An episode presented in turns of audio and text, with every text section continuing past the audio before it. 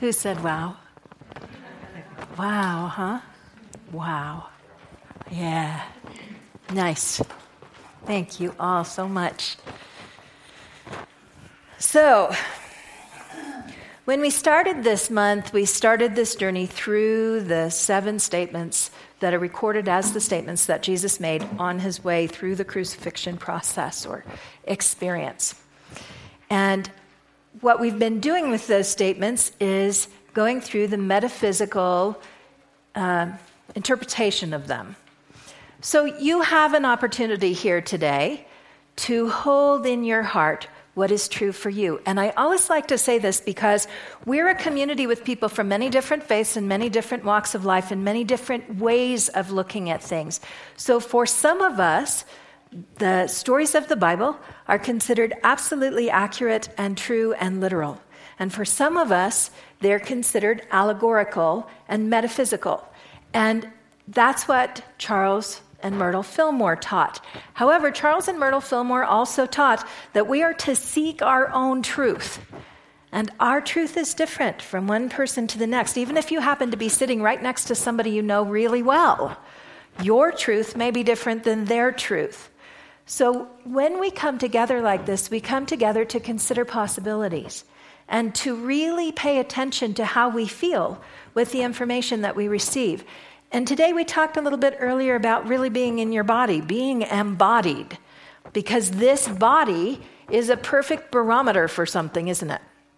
It tells us whether something feels right for us or not. So when you allow your consciousness to come all the way down to your feet and you allow yourself to drop in and really be in your physical form, you're going to be very clear about how something feels for you. Whether it feels right, whether it's not yours, where you are in this.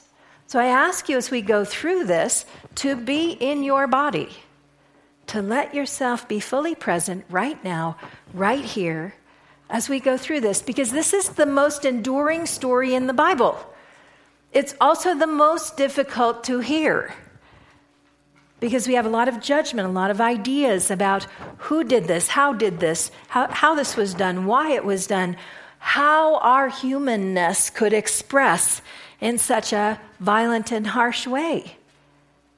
And that makes us want to get out of our body instead of into our body, because being human doesn't sound so good as we're going through this story.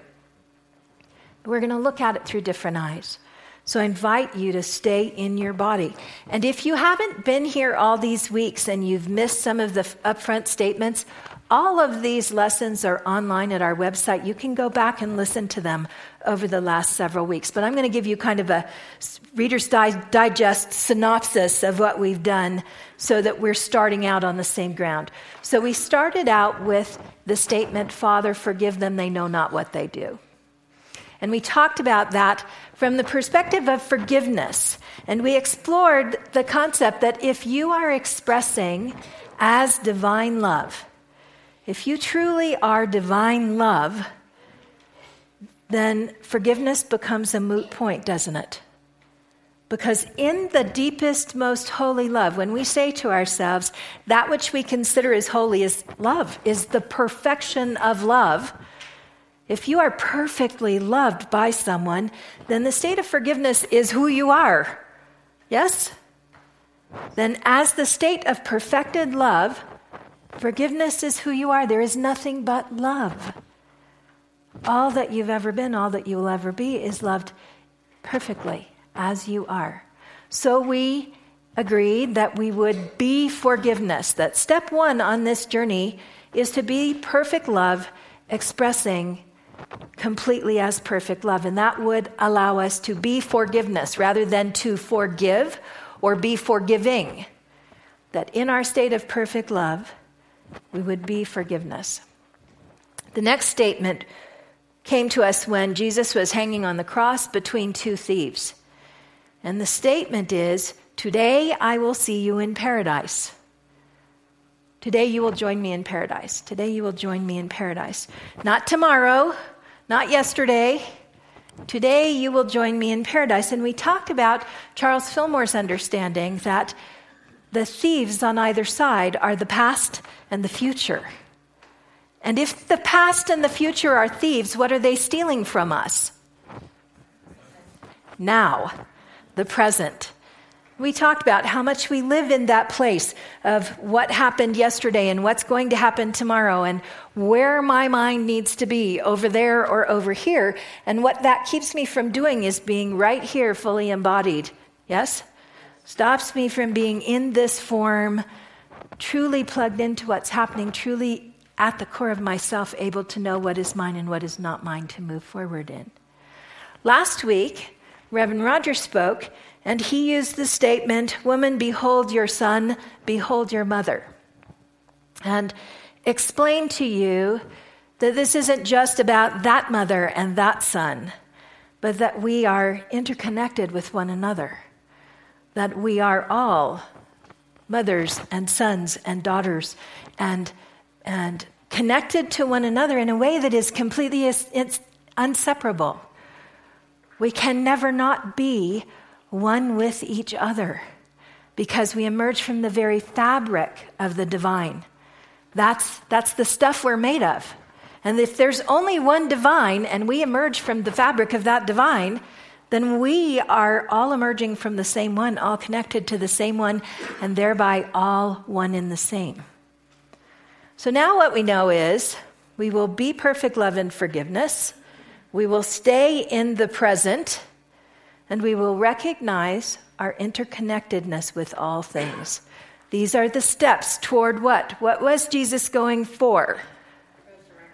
Resurrection. Resurrection. Or a word that we would use here is transformation.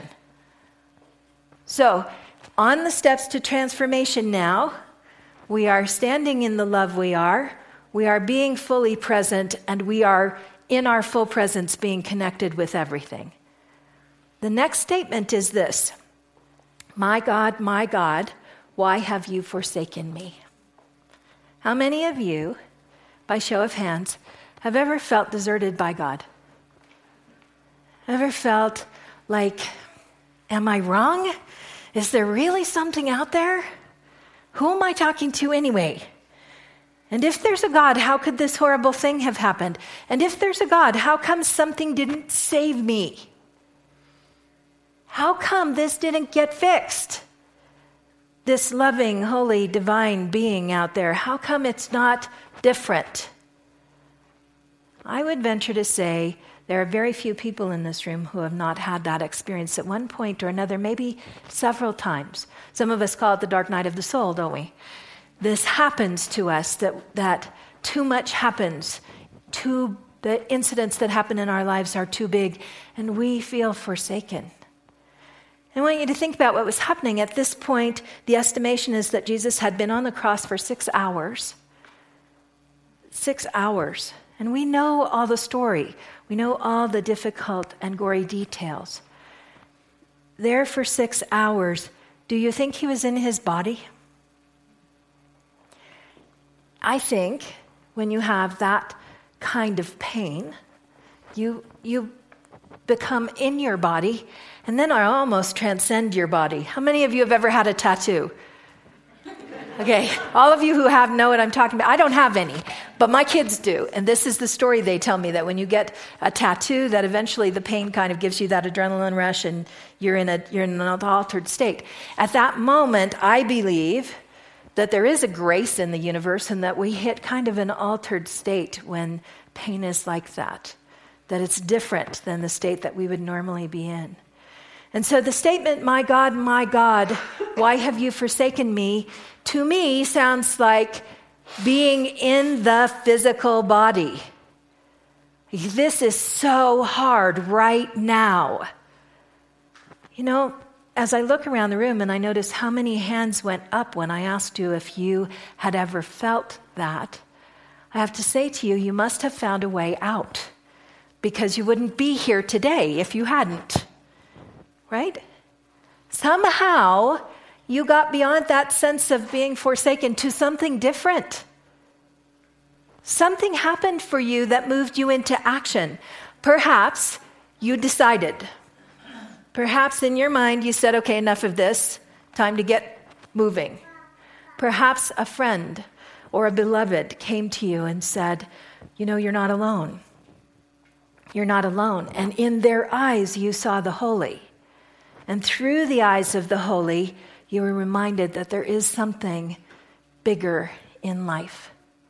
Somehow you moved forward. So, this story, all by itself, just as it is, has value. What we can learn from it is we're all very human.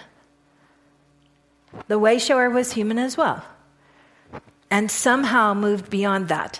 But there's another piece of this story that's really interesting, and I'm going to ask Michael to put a slide on the screen for you. It's very small, so I'll read it to you. I'm going to tell you that for over, well, for thousands of years, academics have disagreed about this statement. That this is a statement in Aramaic that was made by Jesus Eli, Eli, Lama Sabachthani. Eli, Eli, Lama Sabachthani. Now we get, My God, my God, why have you forsaken me from the Greek translation? And Greek was translated into our English Bible. But if we go back into Aramaic, the statement changes. And interestingly, it's not just the statement, it, it has to do not just with the language, but also with where Jesus was from. So Jesus was from the north and spoke northern Aramaic, not southern Aramaic. And if you've ever been to Texas, you'll understand why that's important to know. He spoke Northern Aramaic. And today, today, there are tribes that speak that old Galilean language. And so linguists have gone back to those tribes to follow these words and find out if they're correct because there's a big debate over it. So if you look at this through the old Galilean um, example, in the old Galilean, or the Old Aramaic, the Northern Aramaic, lema sabachthani means this is why I have been kept, or this is my destiny. And that's how it's used in that tribal language. This is my destiny. This is why I'm here. This is my purpose.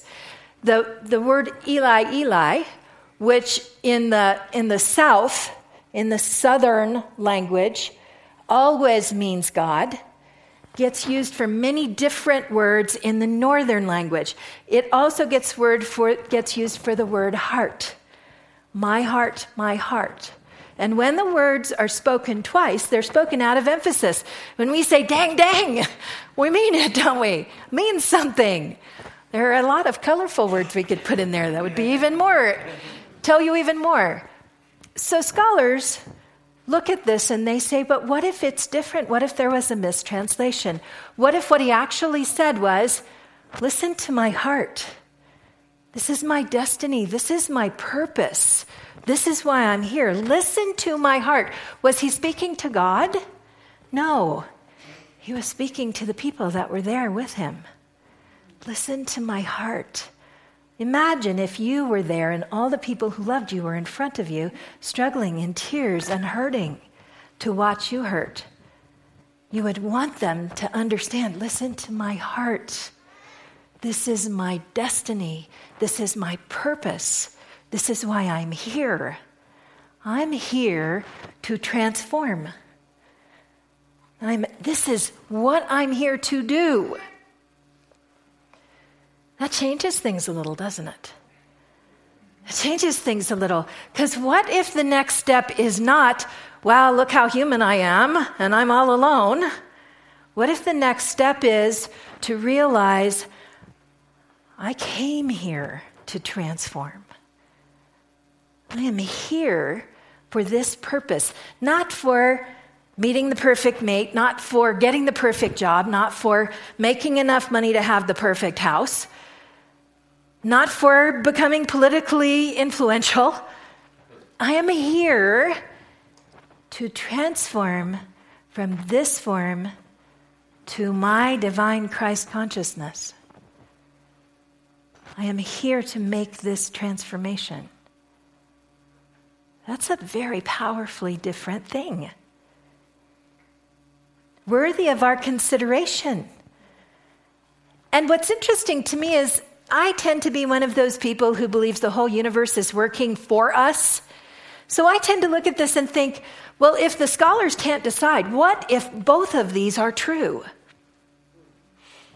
Oh, what if we are supposed to get into our physical form, our physical body, allow ourselves to know that some days we feel really alone and forsaken and forgotten about, and then remember that this is what we came for. That we came so that when we feel like this, we would transform into something else that whatever it is that's making us feel that, that way is the catalyst to move us through the most difficult times in our lives so we can become who we really are, which is the divine expression enacted in the world. This is when we need it, right now, when our world is so uncomfortable and we feel like we've been forsaken by everything. Nothing's going quite the way we want it in our world, is it? This is when we need to remember why we came. That we came here to transform this, to transform us so we can transform this. So now we go back through the steps, and our steps are be love and forgiveness expressing. Be fully present in this moment.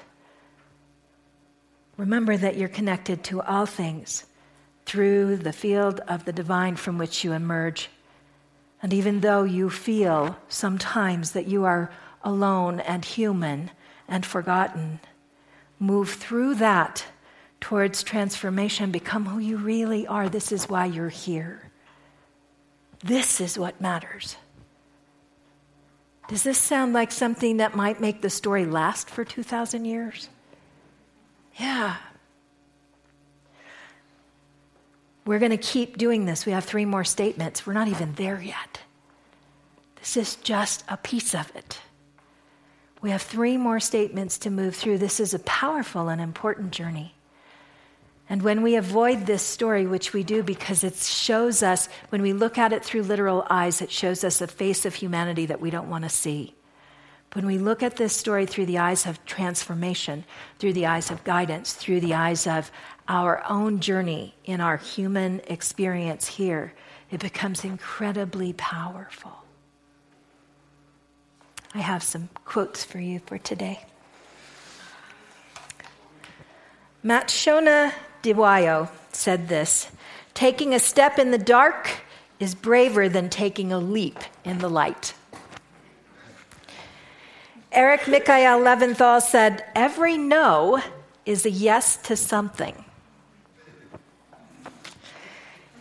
Kilroy J. Oldster wrote a book called The Dead Toad Scrolls. and in it, he said, Enlightenment, whether defined as spiritual awakening, liberation, or other forms of illumination and attentiveness, requires inner transformation brokered by study of our limitations and application of a welcoming spirit of conscious appreciation. Self knowledge commences by looking for the sacred light of awareness, essential to spawn profound change in a person's character. And C.S. Lewis said this It may be hard for an egg to turn into a bird. It would be a jolly sight harder for it to learn to fly while remaining an egg. be hatched or go bad.